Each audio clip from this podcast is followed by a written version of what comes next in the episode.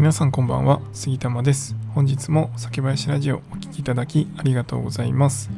本日はですね、えつい先日発表された日本酒のコンクールがあるんですけどその中でもクラマスターというコンクールがあります。でそちらのですね結果が発表されましたので少しそれについてお話したいなと思います。このチャンネルでは日本酒を知らない方にも日本酒をちょっと身近に感じていただけるように日本酒の選び方やエピソード日本酒の銘柄紹介などをテーマにお話しします。ということでですね皆さんクラマスターっていうのをご存知でしょうか？1年に1回あのこのコンクール開かれるのでボトルにですねクラマスター何々賞受賞みたいなことで書かれている銘柄とかも、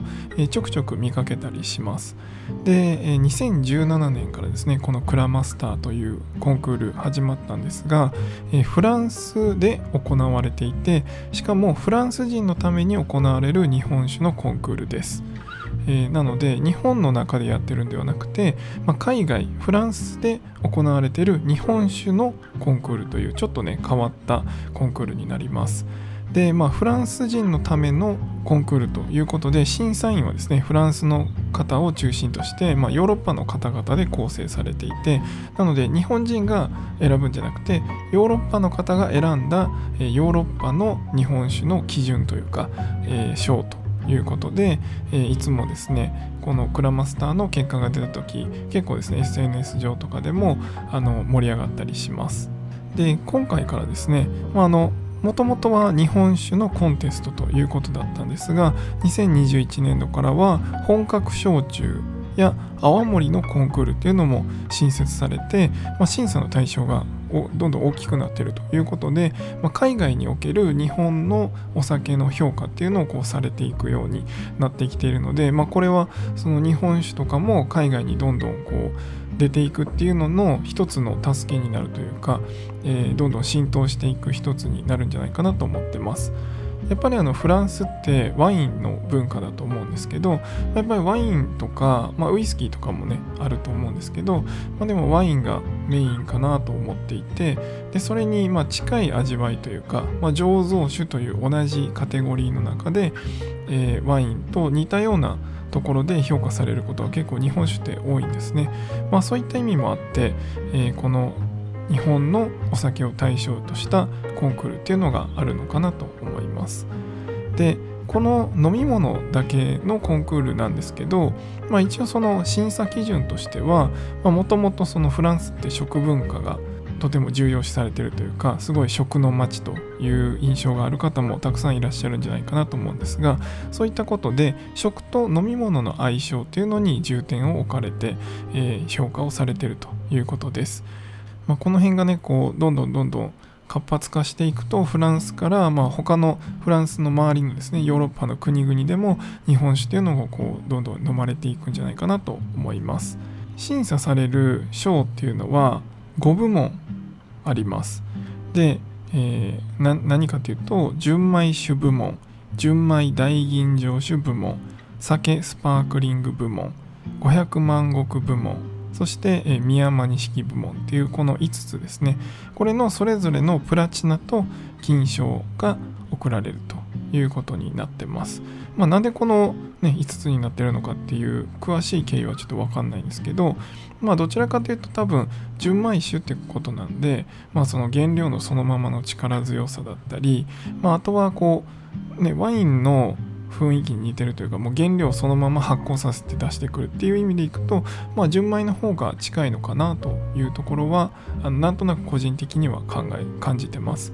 逆にですね日本の鑑評会とかになると純米酒っていうよりはどちらかというと、えー、例えば吟醸とかそういう醸造アルコールを入れてもうかなり整えてあの綺麗にしたお酒というところでこう評価されたりするんですけどあのこちらのクラマスターに関しては純米酒になるので、まあ、もうちょっとこう材料というか原料のそのままの風味というかえそういったものも評価の中に入ってくるのかなと思います。で本当にたくさんのね酒蔵さんが賞を受賞されておめでとうございますというところを最初にお伝えしたいんですが、まあ、本当にね全国各地たくさんの日本酒が選ばれています。で全てをねあの紹介するのはちょっと難しいので概要欄にクラマスターの受賞酒のリンクを貼っておきますのでもしよければそちらご覧いただければなと思います。でまあせっかくね福岡からあの発信してるので福岡のお酒でちょっとプラチナ賞を取られたところだけちょっとお話ししたいなと思ってます。あ福岡とあと九州ですね。九州全体のお話をしたいなと思ってます。純米酒部門のプラチナ賞を取られたのが、えー、福岡県山の寿酒造の山の寿フリークス2という銘柄ですね。ちょっとこの銘柄をそのまま飲んだことは僕はないんですけど山の寿さんは結構フルーティーなタイプの日本酒であの飲みやすい銘柄が結構多いのでですねあの山の寿飲んだことない方はですね是非飲んでみてほしいなと思います。そして次が熊本県の千代の園酒造さんの千代の園という銘柄になります。ちょっと申し訳ないんですが僕はねこれ全く知らなくてですね熊本県の銘柄なんですけどあのぜひご存知の方は教えてほしいですしあのまた見かけたら飲んでみたいなと思っています。こちらは2銘柄プラチナ賞で入っています。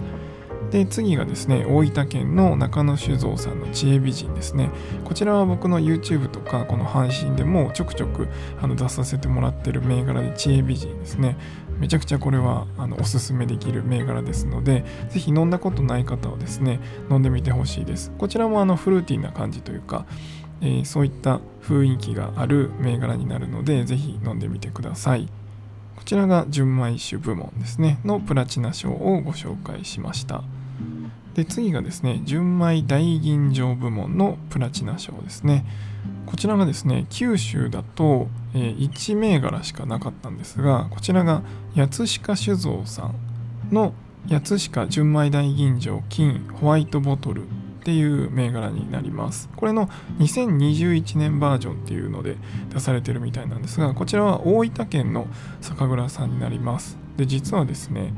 八鹿酒造さんってうちの妻の実家がですねすごい近くにあったりしてあの直接行ったこともあるんですけどすごいあの田舎の本当にポツンとあるような、え、そういった酒蔵さんなんですけど直接ねそこの酒蔵さんでも販売所があるのでもしあのお近くに行かれた際はね是非行ってみてほしいんですけど今はどうなんでしょうね。前は本当に9銘柄ぐらいあの試飲させてもらってでそれで買ったことがあって実はこの金ホワイトボトルっていうのも、えー、買ったことがあってめっちゃ美味しかったんです。その時あの試飲させてもらった中で一番ピンときたんで、えー、買ったっていう経緯があってそれが、まあ、2021年バージョンなんで少しこういろいろ変わってるかもしれないんですがこちらもですね割とすっきりして飲みやすかったので是非飲んでみてもらえればなと思います。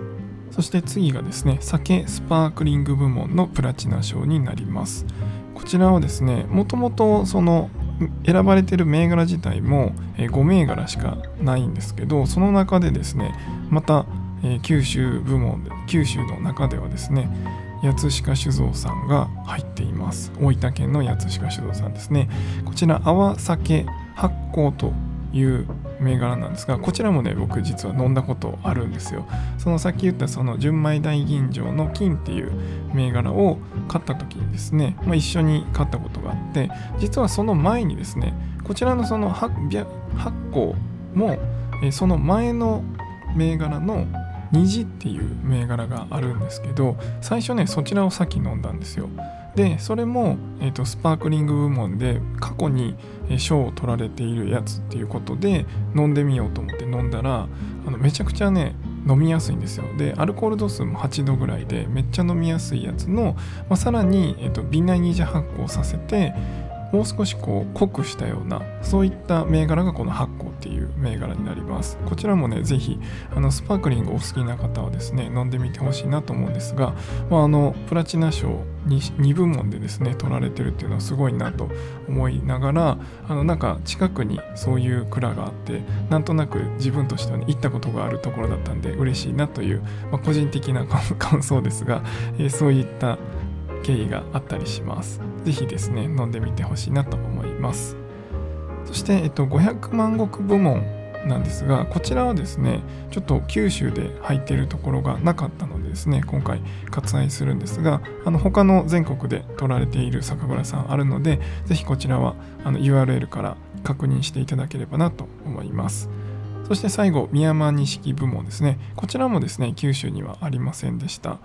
あの宮山錦とか500万石っていうのはあのどちらかというと北の方の地域で作られる酒米なんですね、まあ、例えば500万石とかだとあの北陸の新潟とかがですね、えー、生産量が多かったり宮山錦とかになると、まあ、あの北陸もありますけどどちらかというと長野県とかあの辺の真ん中とかですね、まあ、そういったところが多かったりするのでどちらかというと九州のねお米っていうよりはもうちょっと中部とか北陸とかもちろん涼しいところの銘柄っていうところがあるので、まあ、多分あの作られてるところが少ないんじゃないかなと思います。なので、まあ、受賞されてるのもどちらかというと中部地方とか北陸とかそういったところが多いので是非ですね、まあ、その土地の違いとか、まあ、お米の違いっていうのはもちろんあるんですけどその土地によって地酒っていうのがいろいろありますのでそういったあの日本酒の場所による違いとかも、えー、こういうグラマスターとかそういったのをきっかけにですねあの見てみて自分の地元でこう賞を取られている